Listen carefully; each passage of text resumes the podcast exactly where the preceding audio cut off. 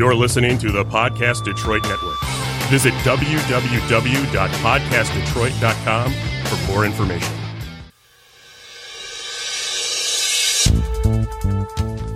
Welcome, fellow diplomats. This is Civil War Diplomacy, where we seek to ease tensions in the ongoing cold civil war that we are facing by opening up some communication between the various political factions in our country.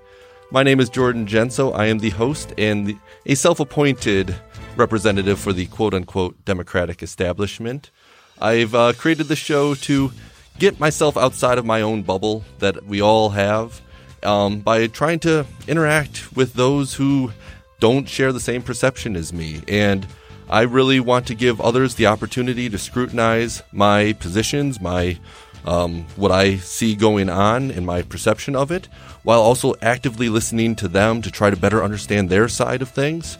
Uh, because I think it's important for us as a country in this time to uh, try to get back to what politics should be rather than what it's become. So, this is our first episode. I want to thank you for listening or watching. My uh, guest today is James Bruney, a fellow realtor, a friend of mine from Livingston County. We both are in real estate professionally and uh, politics as you know a a interest of ours. We ran uh, for office this year. I ran for the Democratic candidate for Livingston County Clerk. He ran as a Republican for County Commission. This was his second time running this year. Um, but yeah, so James, welcome to the show. Jordan, hey, thanks for putting this on uh, because honestly, it's a high risk. And you know what's crazy is we have never met before. We're in the same field. And uh, I think the only time we've really crossed paths is on Facebook. Like, you'll do a zinger comment on one of my posts, and then I'll do a hit and run. But honestly, um, it's all been good fun. But I look forward to having just good discussion. Yeah, it, uh, it doesn't happen enough. And and it's why I really I wanted you to be the first guest is because you and I we've been Facebook friends, but we've not really had an in depth conversation. So we're not coming to this conversation with any sort of past you know experience of, of you know things that we'll be referencing. This is all fresh for us, and so what the listeners will hear is is what I want other people to be doing when they have new conversations politically with people, you know, their friends and family that they've uh, just starting to engage with. So. Yeah, and it's cool. I promise you, it's not about so many times these things become who can have the best zinger and stuff like that, and I I think it really is about just having good discussion. Um, like you said, like our country's always had bouncing of ideas off of each other, and um, and it's not always been pretty in our country's history. But we were in a unique situation where it's like there's no ugliness. It's more like you're going to be in your camp, I'm going to be in my camp, and we ain't crossing. Yes, yes, the bubbles are real, and we've all got to be proactive in trying to get ourselves outside of them. So anybody tuning in, whatever bubble you're in, you're going to be hearing somebody else from outside of it, and I think that uh, is a value to them. So uh, yeah, let's get into it a little bit with you know just I want the show to have some conversation about current events that are going on, and then later on we'll just do a general policy discussion on on you know just different big picture items. But for current events, obviously, right now the Biden administration has yet to take office, so there's nothing where you know there's some issue that I'd have to play defense for, quote, you know, in a way. Um, but instead, let's discuss the election itself and um, the lawsuits that uh, the Trump administration and, and, the Republicans are bringing, because it's about like 80% of the Republicans view the results of the election as not legitimate. And I think that that's a, a scary thing for our nation right now. Um, and so I wanted to kind of get a feel for what your perception is. Is did you think that the election was legit? Do you view there as being problems um, that you know need further investigation? What What are your thoughts on you know is the Biden administration going to be a legitimate winner of the election? So I, do think, and uh, some Republicans might not like this. I don't believe in throwing lawsuits out there just to make the result what we want to be because that's what we want. I want to be legitimate reasons. I, I have not looked into every case, and I'll be honest. I am a I I listen to some pretty hardcore right wing stuff sometimes, um, and I do believe some of the things you've probably heard about the scorecard and the hammer and voting machines could could have been turned around and stuff like that. Um, so no matter what happens, it does look like most likely the electors are going to elect Joe Biden in the elector- electoral college. Uh, the most important thing to me is I think we, both sides, need to come together and, and call each other's bluff and just say, come on, this is not the way we run an election. Um, I know the Democrat term tends to be like you're disenfranchising voters, and you know that's probably not totally legit. Like Right. in reality, we all should probably have an ID. We need one to do anything else in life. And we should probably do our best. It's in everybody's best interest to say, hey, whatever the result is, it is, but let's just do it in a way when, where we know it's the safest, normalest way possible. Um, because we know, and I don't want to take too much time because you need to talk too. Like even, even like my father-in-law, he got three different ballots at his house unsolicited for three different names. Did he get ballots or was it the absent voter ballot application? Because that's the crucial difference there is the applications I know went out to the masses. Yeah. But the ballots themselves are where the crux of the issue lies. A- And, you know, ballots that are being received by people who did not request them or people that aren't, you know, alive any longer. Like you have to track the ballots, but the applications themselves, those are just a form that you can print off online and, and you know, you can Yeah. you know, send it to anybody you want. There, there is no actual undermining of the election or no fraud occurring just by receiving a application. It's it's the actual returning the application and getting a ballot back.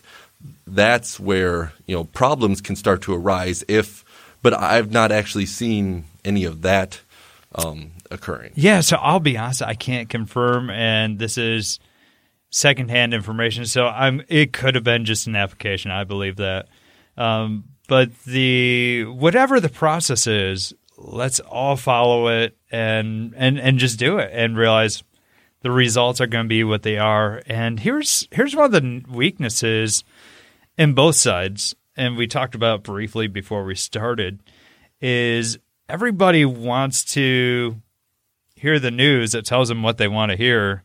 And sometimes it's real information, sometimes it's misinformation on both sides. And um, it's kind of scary, you Yeah. know, if and it it gets really hard whether you'd watch CNN, MSNBC, or I watch Newsmax, Fox News.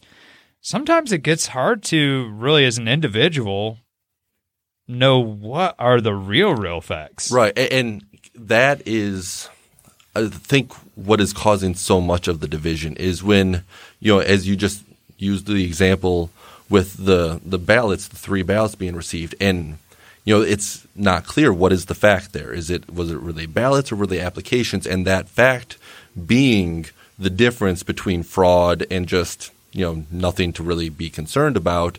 When the media, I mean, I, did a deep dive last week into. Um, I read a Red State article, and at the end of it, it was talking about this, you know, dead cat receiving an absentee ballot back in July, and I'm like, wait a minute, the cat that's been dead for 12 years received an absentee ballot, according to this article. So I clicked through the link, and it was just referring to another article written by the same author, and at the end, he again mentioned the absentee ballot received by this dead cat, and I clicked through and I clicked through, and I finally get to the source, which is a local news report of the cat receiving an absentee ballot application because some organization had just you know gotten a database of uh, names and addresses and decided to mail out. You know, they cross-referenced it with the voter database, and anybody that wasn't in the voter database but was in this names and address database, well, there's a potential voter, so they send them a application to register to vote, even an application for a ballot, but an application to register to vote.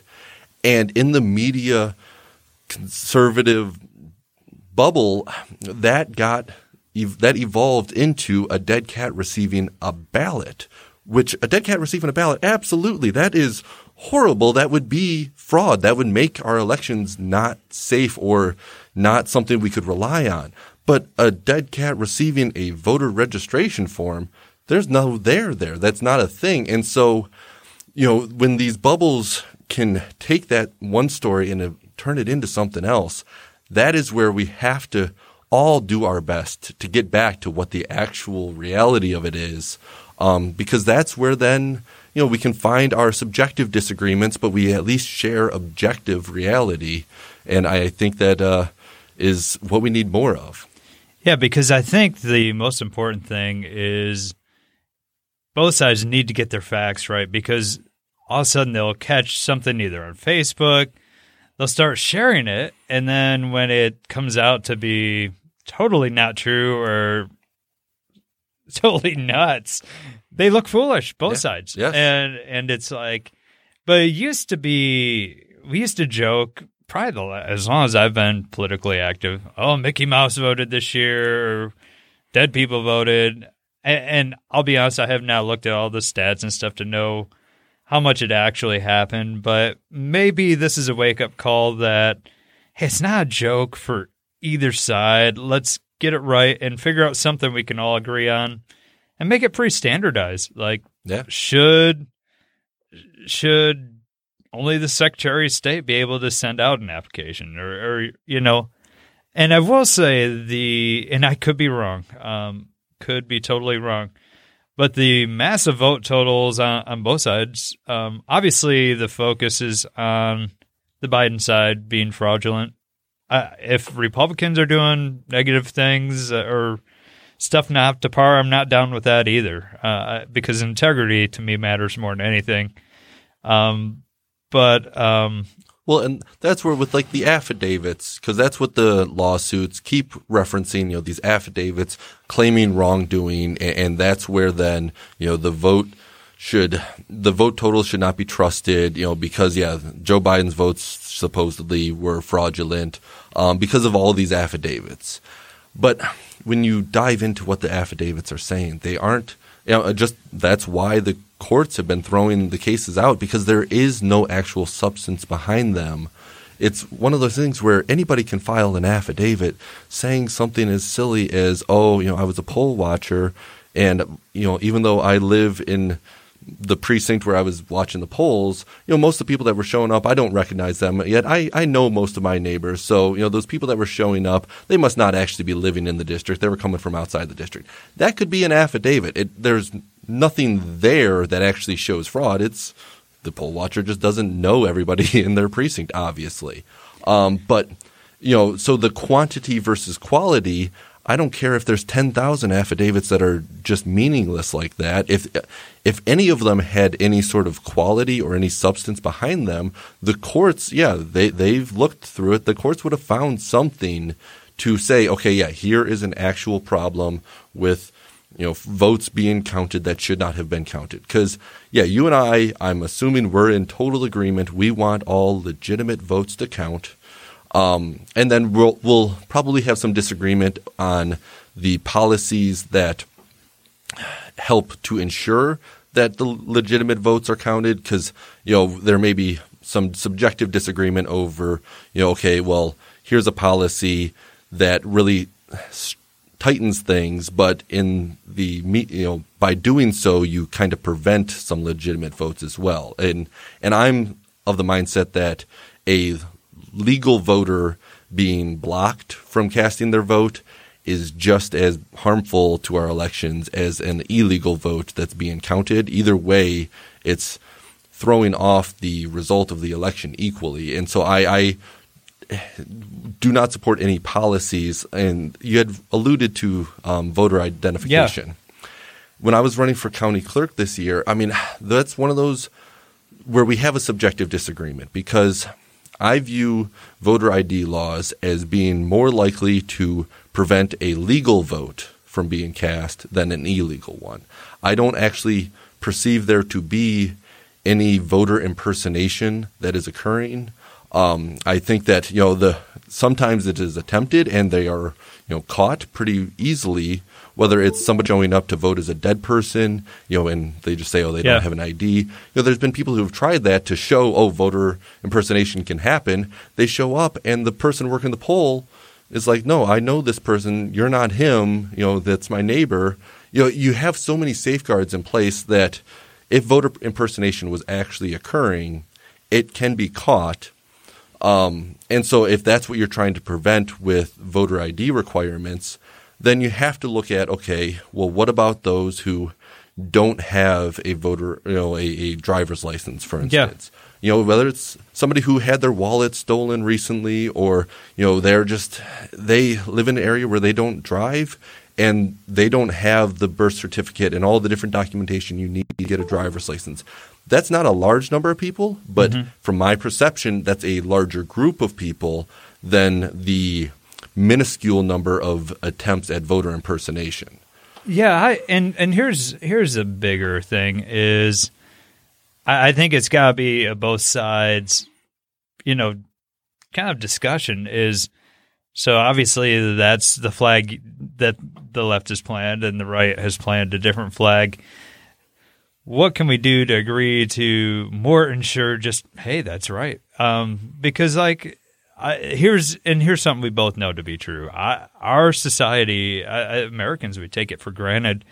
Um, it's very unique, the peaceful transfer of power and and votes counting, and and if we get to a point, um, whether legit or unlegit, where people start questioning it, Yeah. our whole society is based on each other trusting that my vote matters and otherwise we might as well be the mafia or or, or Russia or China, you know, Right. where it is rigged. Um, like uh, Saddam Hussein. Oh, imagine that! I won again. You know, Well, yeah. uh, it's like uh, and and I I do feel that those on the left, yeah, we strongly support the concept of democracy. I, when I've run for office, I've told people, you know, even if you're voting against me, I still want you to vote because I I want the elections to be the best representation of the majority of the voters. I, I, I and so you know there are times where on the left I will see it where people are like, no, you don't, you know, you want to discourage that group from voting. And it's like, no, I I am a true believer in the concept and like yeah, Livingston County, I am securely in the minority in Livingston County You as are. a Democrat. I you know I got my third of the vote because I wanted to give the voters a choice. I think it's very important that you know each election voters have a choice, um, and and yeah, then the outcome reflects the will of the people. Whereas if there is no choice, the outcome is really just you know decided before the election even occurs. And so I think that in making sure that yeah, I the conservative side right now is who I perceive to be undermining the faith in our democracy. And I don't know what I can do to help try to bring them back from that. I with all these lawsuits, with all the Republicans signing on to that Texas case, Yeah. you know, they that's a scary sign and I I don't think it's there's anything in my power. You know, if I try to convince them otherwise, they're just going to, you know, disregard me as a liberal that they don't want to listen to. But it's almost like we have to police our own side in a way. And since I'm not on that side, I, I don't know what to do. And one one thing I will say, this would get me in trouble with some conservative people, but and I, I have not read all the lawsuits, but I believe if there's stuff to be found wrong, let's fix it. Yeah. And if it's totally screwed up, hey, let's find a way to revote, which stinks too. But I, I'm not actually in favor of these lawsuits that said, hey, here's all these irre- irregularities, so let's just change the winner by court decision um, without retabulating or something like. To me, that that is crazy. Um, Well, because a lot of those lawsuits also then rely on the assumption that the any votes that should not have been counted but were, you know, that those votes are automatically benefiting Biden. Whereas if you take, you know, any random vote and try to say, well, that vote shouldn't count, I don't know why a lawsuit would presume that vote to have been a Democratic vote rather than a Republican vote when there is no basis for that. Just to say that oh, this pool of votes, you know, should not count, therefore automatically the Republicans win. Yeah, and and we don't have time to go over every little evidence, every little case, but I, I will say from from my side, from the conservative side, eh, you know, some may be in the weeds, but some all, definitely seems to be legit what's gone on in Wayne County and stuff where even if it was done right, it sure gives a, a stinky appearance, you know. And um well, you know, what, what and, would you be referring to out of curiosity? oh, you know, everything from and here's here's the good side of face of social media. Sometimes the bad stuff. You have the stuff of taping the the blocking of the windows on the doors and stuff, and um and stuff like that. Not Well- letting poll challengers in. And, Okay, and- can I provide the explanation for that to see what you would respond with? Uh, I mean, you could, yeah, Yeah, because okay, so you have yeah the the people you know inside counting and all that, and you have people outside videotaping and they're doxing some of the election workers, mm-hmm. and and so you know then so in there have been election workers who were recorded by you know the Republicans or the conservative mm-hmm. activists and accused then of being involved in something nefarious. And so then you know when the video gets spread on in the social media bubbles on the right, those election workers then were being harassed and targeted. And so you know it, it's you have to be authorized to record inside of an election center and, Correct, and yeah, it's yeah. not it's not just the right of everybody in the public to do so and so boarding up the windows in order to keep the election workers safe from harassment i view that as a legitimate action of the county i, I don't view that as something that automatically then presumes something nefarious or, or illegitimate going on. I, I know it can be spun that way. I just don't. I think the the other explanation is rational and reasonable, and and so I, it's when those are the examples being brought up to try to say, okay, this doesn't look right. I want it to be where okay, it doesn't look right, but here's the explanation does that explanation carry water then? And so if, if that is true for each thing that doesn't look right, then everything does should in the end look right. Yeah, and and I think, and it, I don't want to keep this topic going too long, but I, I want you to direct it. Um, I do think, I think we've got. Obviously, I'd love the Trump camp to keep fighting if there's stuff that we keep finding wrong. But on the flip side, I think we as a country have a great, um, great chance. I mean, maybe nothing gets overturned; it goes as is. Uh, but we've got a great chance to come together and say, "Hey, how do we do this better as a country to get it right you know and and everybody be on the same page and even as a democracy or, or a republic um uh, I think a bigger issue, like what if you were a legit, legit third party or something like a libertarian? How did they monitor their votes and poll channel? I don't even know how that works, and it should be a fair system, even if they can. Obviously, I don't want the Communist Party to have a fair shake. no, I'm just kidding. But uh, you know, I, I think it's it's not just Republican and Democrat. It's it's all Americans. What is the best way of doing it, and not just necessarily how it's better for your side or my side, but how is it better for America? Yeah. And uh, and I think if we truly have discussions like this with different sides, maybe we can improve on this thing Yeah. because uh, there's always room for improvement. I think so too. And yeah, it's it's moving towards that more perfect union. That's Yeah. what I wholeheartedly believe in. And yeah, our democracy always is a constantly improving the the system of democracy, small d, you know, democratic. Um but yeah, and so I mean if, if you want to move on, you know, would you Oh, it's up to you. I want Yeah. you to direct the Let, show. us and- let's discuss the COVID situation. You know, the whether it's the relief package or the vaccine or any of the you know different shutdowns. You know, what what is your perception about what's been good, like what what has been successful, um, and what has gone too far. So this is a it's a very so this has been a very tough thing for me. Uh, I tend to be more conservative, kind of a risk taker a little bit. Uh, and so like, do I wear my mask in where I'm supposed to wear a mask? Yes. Uh, but on the flip side, do I believe in them?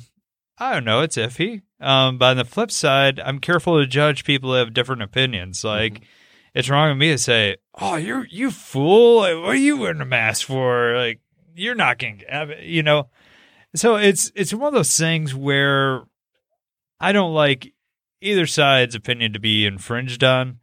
Uh, same thing with the shutdown. As realtors, like, um, you know, we were shut down for Couple I don't months, yeah. 12 weeks or something like that. Yeah. It, it cost me like $20,000 or something like that. Crazy. Yeah. Um, and so like, I guess I don't know if we want to go this direction, but executive orders uh, by Gretchen Whitmer. hmm Um, first time I really started noticing them were during Obama, and then Trump does them too. hmm Whitmer does them. I have a pro. I don't know if this is. Maybe I need to review my political history a little bit, but um, it's a little scary how easy just one person on either side can just create an order, and I don't think that's healthy. I- um, I agree that uh, that yeah, putting too much power in an executive branch, whether it's the governor's office or the White House, um, I think that that is less than ideal for sure. I feel as though it has evolved and and slowly just drifted that way as a consequence of the gridlock that so often occurs on the legislative branch, whether in Congress or in Lansing, um, where when the you don't have the healthy and l- debate and discussion and loyal opposition going on in Congress, so nothing really happens, then yeah, the executive branch is going to decide, okay, I can't wait on the other branch to get their act together. I've got to, you know, figure out what avenues I can go down to, to implement the changes that we want to implement. Um, it's not the way I would want it to occur. And I mean, with executive action, then the next person can come in and completely reverse it. And so that's what I assume the Biden is going to, Biden administration will do with a lot of, you know, Trump's executive orders. It's, it's, yeah, it is just a symptom though of our broken government, you know, whereas I think the dysfunction in the legislative branch is more at the root cause of that. And and I I don't know. I feel bad if I hijacked and took us in a wrong direction, but this is probably, at least to me, one of the biggest issues I wish we'd figure out because, um, because maybe the you- you talk about the divisions and and I the crazy thing I, I'm not a historian by you know high means, but I think that's the way the founders intended it. Hey, there are no executive orders. We're going to sit and hammer it out until somebody budges or, or we figure this thing out. There was no executive order to save us. And, I think it was intended that way. And we're, uh, if you look at like okay Lansing, so you know the the state supreme court ruled that the 1947 law that um, Gretchen Whitmer was using as the basis for her executive orders. Now they ruled that that law was unconstitutional, and so it took away you know her powers in some ways. Um, the the legislature then though should, in my opinion, have then put forth what they would want to do instead. And, and we've seen nothing out of Lansing. You know, they, they have really just kind of shrugged their shoulders like, you know, they can't come up with any sort of regulations or, or safety precautions that they do actually support. And during a pandemic, that is kind of concerning if the legislative side is unable to, you know, get their act together and, and not be frozen, you don't want the whole government to then freeze and do nothing. It, it you know, if if it then takes the executive side to step in to say, Hey, you know, until you guys do something and, and send something to my desk, we're going to do this instead. It's again, not what I want. Yeah. But I, I understand the benefit of that compared to the alternative of just complete frozen, no, no action whatsoever. Yeah. And, and here's the scary thing to me though. What if, what if someone just was bent on like, ain't no way I'm wearing a mask, but there's no way they're buying groceries without them. Mm-hmm. Uh, to me, it's it's weird that someone could say, "Hey, you're wearing a mask," and where you're not going in that store ever.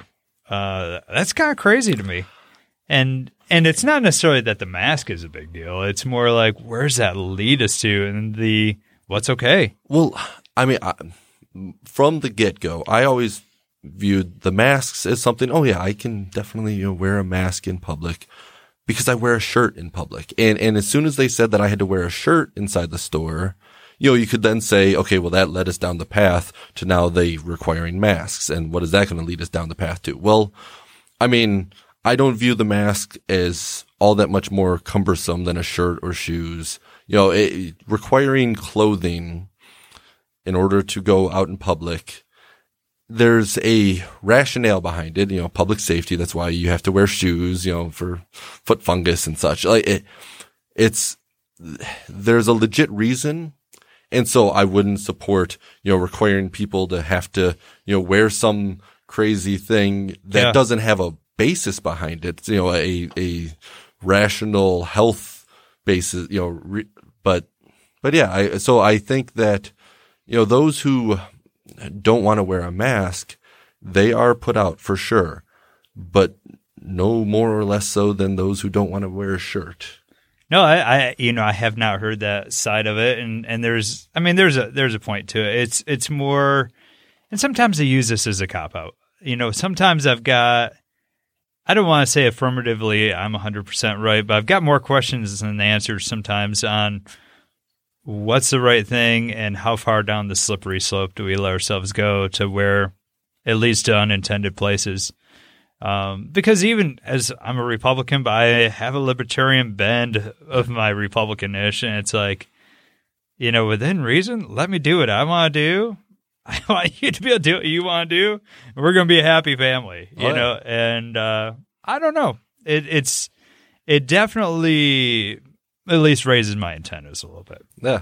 Well, and, and that's where, I mean, I think we'd find a lot of common ground because I, I have a lot of, you know, civil libertarian aspects to my positions. And so th- for things like the vaccine, um, you know, I, I do not support mandating the vaccine. Um, and, and so I think when it comes to, you know, people who are inside their house and, what the government can tell them to do, at that point, absolutely, I, I think, you know, the government can't enter your house and, and and get down to that level, you know, nearly as freely as they can intervene in in the public settings because that is where they are supposed to, you know, play a role in protecting and looking out for the whole society rather than just, you know, allowing freed freedom to result in the powerful, you know, taking taking advantage of the weak. And so, um, I mean, I, I do think that, you know, there, this larger issue of freedom and libertarianism, I, I get how that can lead a lot of people to, yeah, being opposed to masks. Um, it's just, you know, where I personally draw the line is as soon as you start interacting with others, that's when the government, for me, does have a, you know, a legit role to play. No, and, and I understand that. And I don't know if we even want to go down this rabbit trail, but I liked what you said about government interaction. And I, I'll even call out my own party a little bit. Obviously, we, we control the Senate and the House in Michigan and uh, the Senate nationally. Um, one of the big things is, uh, along with both sides trusting the vote and things like that, there used to be a general respect of the other side at one time um, where you didn't have to you didn't have to water down your values or what you believe, but there's a general respect of how we do things in government, And I think that's where the executive orders used to be. Like, it almost like we're rewriting how we do things based on whims rather than our laws and whether we filibuster, don't filibuster, all this stuff slam through our legislation, Supreme Court stuff on both sides. Um, that's that's kind of a scary thing, and I don't know if we can legislate bringing that back, but that society used to understand. You know, there's just a general respect in how to do things, and uh, I, I, think I, part of our interactions were afraid to give Whitmer anything where she could get a pat on her back. Right. You know, and well, and and yeah, absolutely. The the Democrats have been very hesitant to you know point out anything that Trump ever did that was correct. I I would say Operation Warp Speed.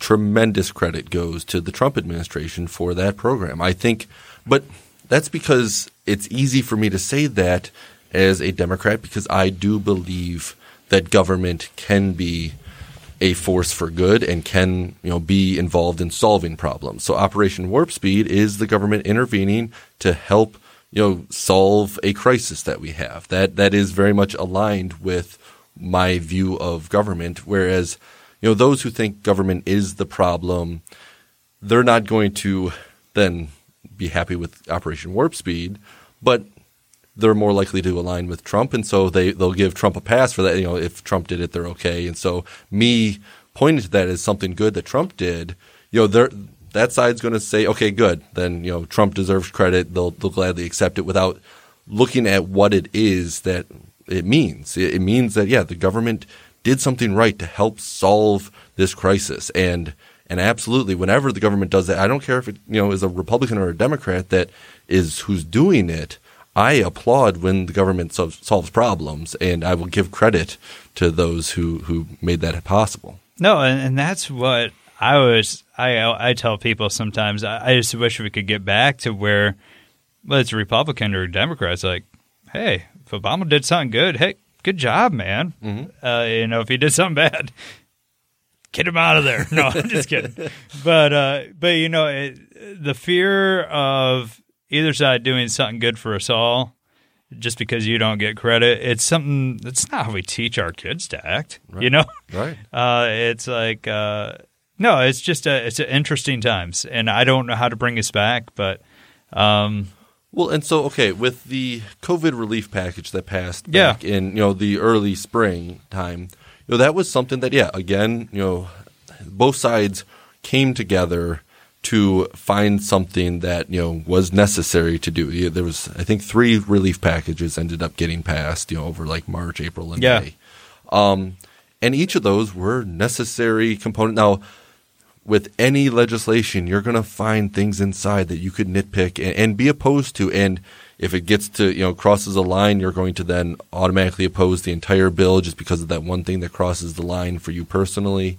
Um, I, I'm more of a moderate who I understand you, there's got to be some give and take, and there are times where okay, I don't like how much money was just going to the large businesses rather than the small businesses, but yeah, to fight to make that perfect would only then result in nothing getting passed and more gridlock, and and so you've sometimes got to accept those imperfections.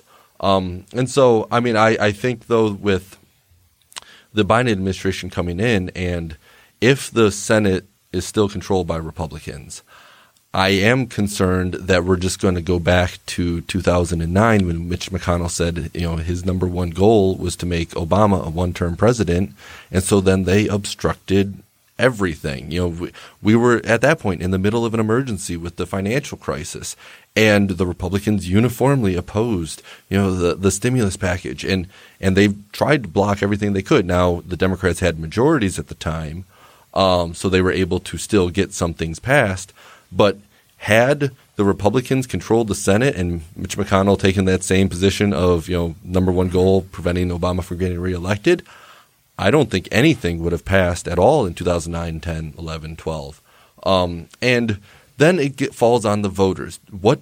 How do the voters respond to that action? And I think that's where a lot of our problems stem from is the voters don't punish those bad actors. Like they, they the those who obstruct often get rewarded for obstructing. Yet in the vague sense, we all agree obstruction, you know, we we don't want gridlock and, and the government to be dysfunctional. But when we're in the voting booth and we're voting for those who helped cause the dysfunction, there's that disconnect, and it, I don't know what the solution is to that. Yeah, and here's here's the biggest thing, uh, and I don't know throughout history if politicians have always been considered, I don't know, like jokesters or whatever. I don't know. I don't know. It seems at one time they were considered noble people. Now it's kind of like the running joke, like anybody in politics or some shady buster character or they ain't doing anything really. And I don't I don't mean that to disparage my friends or elected officials, but there's just such a mistrust in all politicians. Yeah. And I'll, I won't give you specifics, but I question stuff that happens with Democrats, uh, our politicians. Like, how do they mysteriously get rich? And I question how Republicans mysteriously get rich. I'm like, don't you dare call them public servants. It, it, when all the public sees is like, hey, they're serving themselves. Yeah. And Well, and that's served then by the dysfunction because you you and I, you know, we uh, yeah, I don't want anybody in office enriching themselves from that position, you know, where they, you know, the insider trading basically that goes on with members of Congress. Like, I don't care which side is doing it. I, I want them to be prevented from doing so. But when you and I want then for that to be solved, and it doesn't get solved, it just gets chalked up as more dysfunction. Uh, they can't pass anything. Of course, they're not going to be able to pass reform to you know that that restricts their ability to get wealthy, you know, from their cer- you know th- their roles. And so it's it's just something that you know if we're going to get a functioning government back, you know, and then we can work to solve these things that you and I would be able to agree because they're not partisan. It's it's more just good governance versus those who are in a way hurt by good governance, which is the you know the the self-interested politicians getting rich, then yeah, we we can't we can't restore faith in the system as a whole until you know we we bring that back of of yeah being able to see what we want enacted into law actually enacted into law. Yeah, and, and here's the thing: I notice a lot of incumbents they have zero fear of not getting reelected, Republicans or Democrats, and this troubling thing. I, I, they all do it. It seems like not all, because there's some good patriots out there, but it's like do as I say, but not as I do type stuff. It's like, hey, here's what we want you to do, but you know, it doesn't apply to me, and and I won't. We're not to throw it. Like both sides have done that stuff, mm-hmm. and it's it's It's the result of gerrymandering, though, in a lot in a large way. Like when you know we live in Livingston County, we know going into an election what the outcome is going to be. Now, that's not because of gerrymandering. That's just because you know it's a area where the constituents are going to vote for Yeah. the person who has an R after their name, no matter what. And, and so, you know, when the when you can go into an election already knowing when the tribalism has gotten so bad that the voters just use that shortcut of party identification and and yeah i mean i'm just now as tribal in that way as you know anybody on the right because yeah i automatically know i i can't vote for republicans anymore. You know and and there's a lot of republicans locally that i like and respect. You know we have a drain commissioner a great guy you know that yeah i you know i almost wish more of the races didn't have the party label. Um, but when those races are predetermined based on yeah the, the what the party ID is, then you don't have accountability for the elected officials, and so we do need to bring back swing voters, which is hypocritical of me to say, as I am not one, but we can't bring back swing voters. It's it's a catch twenty two. You can't bring back swing voters until those who are elected, regardless of their party ID, try to do you know try to appeal to both sides but when when they're not trying to appeal to both sides because if they don't appeal to both sides then they already know the outcome and it's in their benefit then yeah it's it's it's a catch 22 and i think i think what political junkies like you and me forget like uh most i maybe i'm wrong in this but i think probably 15% of the people that say, hey, I'm hardcore Republican, follow politics. 15% say I'm hardcore Democrats. The rest could probably not give a crud until election time. And they're caught in the middle. They're like, hey, yeah. I just want something done right. Yeah. I don't I don't care and I'm somehow caught in the middle. And um, that's one thing I was so happy to see this election cycle is how many more people turned out to vote for both sides. I mean, you know, Trump increased his vote by that's, millions. That's because Mickey Mouse voted a hundred times. no, I'm just kidding. but yeah, and and to see, you know, just like the more there's turnout, the more then you know the outcome reflects the will of the majority, and that uh, higher voter turnout is is a great goal in my opinion. And yeah, you know, as a county clerk candidate, I, that was another thing that I was pushing for is just good governance in general is any policy that helps create more turnout.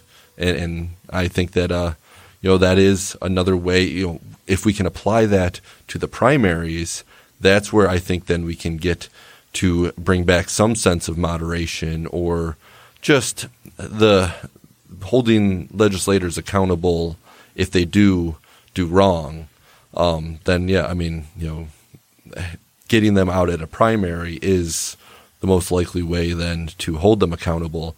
But it seems as though the primary voters are just even a smaller subset, and all then that those primary voters usually care about are, you know, who's the more radical version of their party.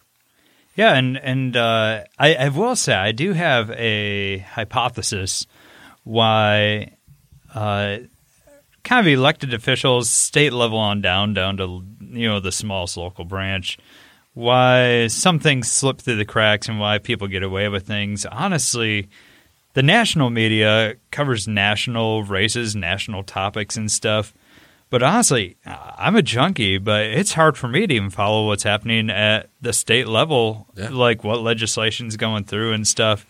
And I think, honestly, I can't believe I'm saying this because I'm not a big fan of the media, but the lack of media attention on what's going on at the state level allows both sides to push through stuff that citizens probably wouldn't be cool with. Yeah, I absolutely agree. Because yeah. the lack of information that it, they don't know what's going on until it hits them. The the media conversation, I mean, even what we've discussed, it, it's it's always a national conversation. That's always what everybody's focus is, um, because it's become you know sports. It's become just yeah a entertainment almost you know with the two different teams. And so they just look at the national arena and then yeah at the local level and at the state level you you don't have the eyeballs because with the death of a lot of media outlets there's not it's not easy to cover. And so i mean that's where you know one of my pet projects in livingston county was to help increase transparency with you know trying to get the county government to broadcast their meetings. So okay, we're not going to have media covering them as easily, but at least make it more accessible for just the random voters to know what's going on. Um, and and yeah, fighting for transparency is not an easy easy thing, even though it's something a majority of the people support, regardless of party. That's something we agreed on, actually. I don't know if we ever talked about it, but I was like, what the world? Why wouldn't you want people to know what's going on? What do you have to hide? Yeah. Nothing really. Like, hey, we voted to pave this road. I mean, you don't need to hide it. Um, Those meetings are often very boring. I watch every single, you know, City of Brighton meeting, and they're boring, but I, I, I'm strange. I find them still fascinating in their boringness. And so, you know, it, it and I am more aware then of what the city is doing because they enable me to see it at home at my convenience and I don't have to show up in person, you know, on a week weeknight. And as I knocked on doors when I was running for office, it's crazy and it's more sad than anything. You'd be like, hey, I'm James Bruney. I'm running for county commissioner, wondering if you had any c- concerns at the county level. And the answer over and over would be like, "Oh, what do you guys do?" And and it, to me, uh, it's kind of a I. The reason that transparency is important is like I don't want to force people to want to have to know, but I wish more people cared about Right. what happens. Right. Um, yeah, I wish more people cared. because it affects them. The, what the local governments do. Yeah, and here's here's another thing. Boy, I could get in trouble bringing this up, but like, I'm sure you know they they voted for a pay raise for the commissioners. I'm like, oh, Yeah. some of my friends won't like it, but I'm not saying you can't raise it, but wrong place, wrong time, And- and, I'm Uh, almost of the mindset though that you know I, I'm almost on the other side. I, I don't. It doesn't really bother me if they vote themselves a pay Yeah. raise because it has been so long. You know, if to what take, the world we're opposite on that. I know, and, world? and like it's I mean, it's not a lot of money. no No, right. If I would have a gotten it, small, you know, small change, and it's almost symbolic. Which the symbolism I understand. You know, getting a pay raise in the middle of a pandemic with a potential revenue crunch that's going to come, you know, for state and local governments. Um, I, I get the the symbolism there is totally wrong. On the other hand, the symbolism of you know they've not had any pay increases in over a decade, Yeah. and and they don't get paid very much. No, I mean, no. it's not like they're getting wealthy from being a county commissioner. And so just showing that, okay, increased pay to kind of reflect the inflation, even, um, like th- that symbolism, I, I see as, okay, legitimate. So it's, I, I see it both ways. It really, I'm not up in arms ab- against it. I, I don't really care, to be honest. More than anything, because politics fascinates me. I, I it, because it is as much as it is service. It, there's a little gamesmanship. I'm like, man, that, forget the money part. Like that's just it's a goofy political move. Oh, yeah. Not that everything The should be political, but I'm like, Yes.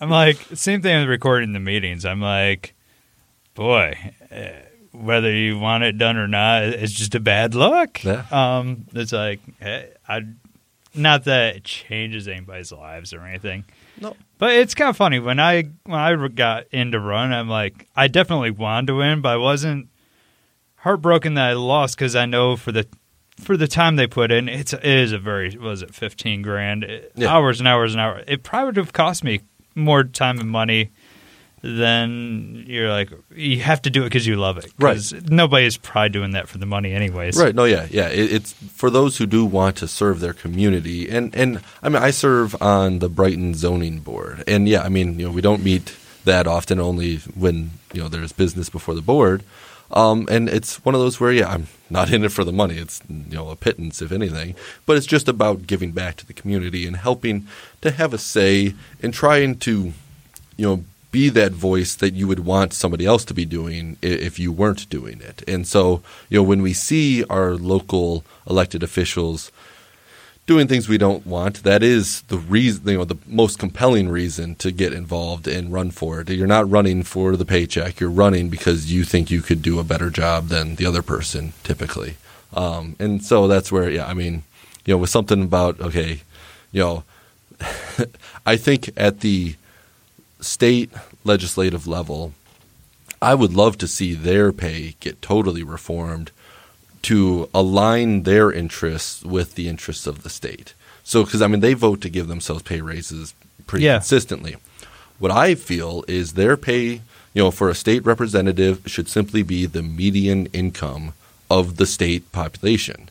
You know, so that way, if they want a pay raise, their job is to raise up the middle. You know, it, regrow the middle class, and they would personally benefit by seeing an increase in their pay. Um, and yeah, state senators, you know, the median plus plus ten percent or whatever. You know, have it be based on a metric that they influence. They influence what the median pay is in our state by what they pass out of Lansing. So if they want to, you know, increase their their pay, then yeah, they, they would then have the same alignment rather than the agency problem of, you know, voting themselves a pay raise while not having to worry about you know, what everybody else is doing. Yeah. No, and and that's I I don't know the answer. Uh, I'll be honest. I am blessed with my career. It's really taken off. But part of me says at first, when I was younger, I'm like, oh, that's a good paying job. What is it, seventy thousand, eighty thousand? But then part of me says like, man, now I'm like that'd be a pay cut. Like you know, unless I don't understand campaign finance, unless people are making money through that some weird way, I don't know. But part of me that that lost its appeal a little bit to Yeah. me. Oh, yeah. Because like I enjoy my family and I enjoy the income I make. Yeah. Well, Um, I mean, a lot of them though, because of term limits and such, they don't view their you know couple terms that they're allowed to have in office as being where they're going to financially benefit. They, I mean, it's created a system where they line up their next job for when they get out of office, and that next job is going to be well paying based on you know whatever favors they did for their employer, you know, that future employer while they were in office, and and that's a perverse system of. Sadly, it's true, and I will say the more I've gotten involved in politics, because I'll even call out my own side to hear like, "Hey, that is how the game is played," and I don't know. I just wish uh, more people would be, and I know I know how it is. People get in for the right reasons. The system eats them up and spits them out, and they're a different person.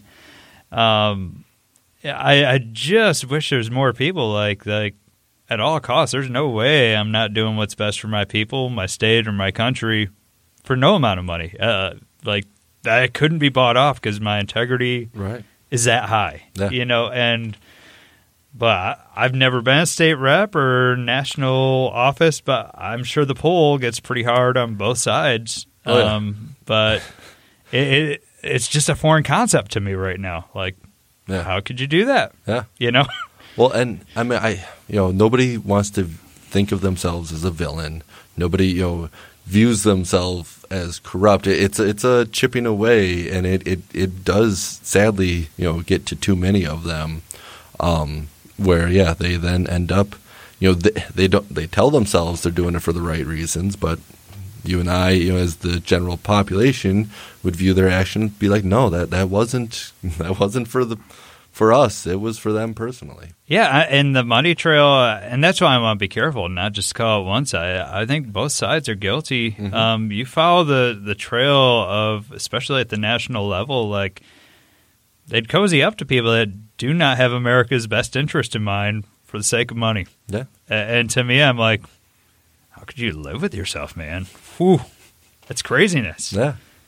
Well, you know, I think we've been going. Yeah. So let's. uh Well, has it been it like an hour? Yeah. Holy this was a cow. good conversation. I I got to say thank you so much for being willing to come on and you know yeah if you this is something you want to do again in the future you know a couple months down the road like if you I I want to do more of this, and I you know I'm hoping to bring on guests of you know even those yeah from my left. You know I, I there's times when I disagree with them, and me as a an establishment they would disagree with me, and so I want to have conversations with them. Libertarians, I want to have conversation. I want to have you know get as many outside perspectives as I can to pierce my bubble and challenge me um, but also just have the civil conversation like we just had. And that you were willing to do this means a whole lot. I really appreciate it. And uh, yeah, Yeah, and if I could just close with this is uh, dare to get to know someone different than you. Don't just assume that uh, as a Republican, James must be a environmental hating, do nothing for the poor type person, or whatever generalities, you know, uh, or religious bigot or whatever.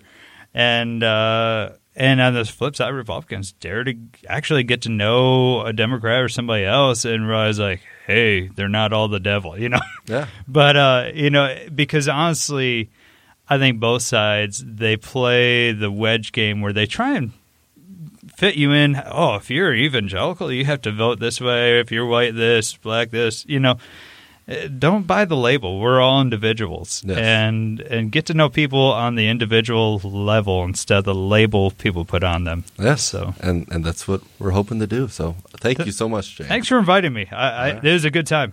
All right, thanks.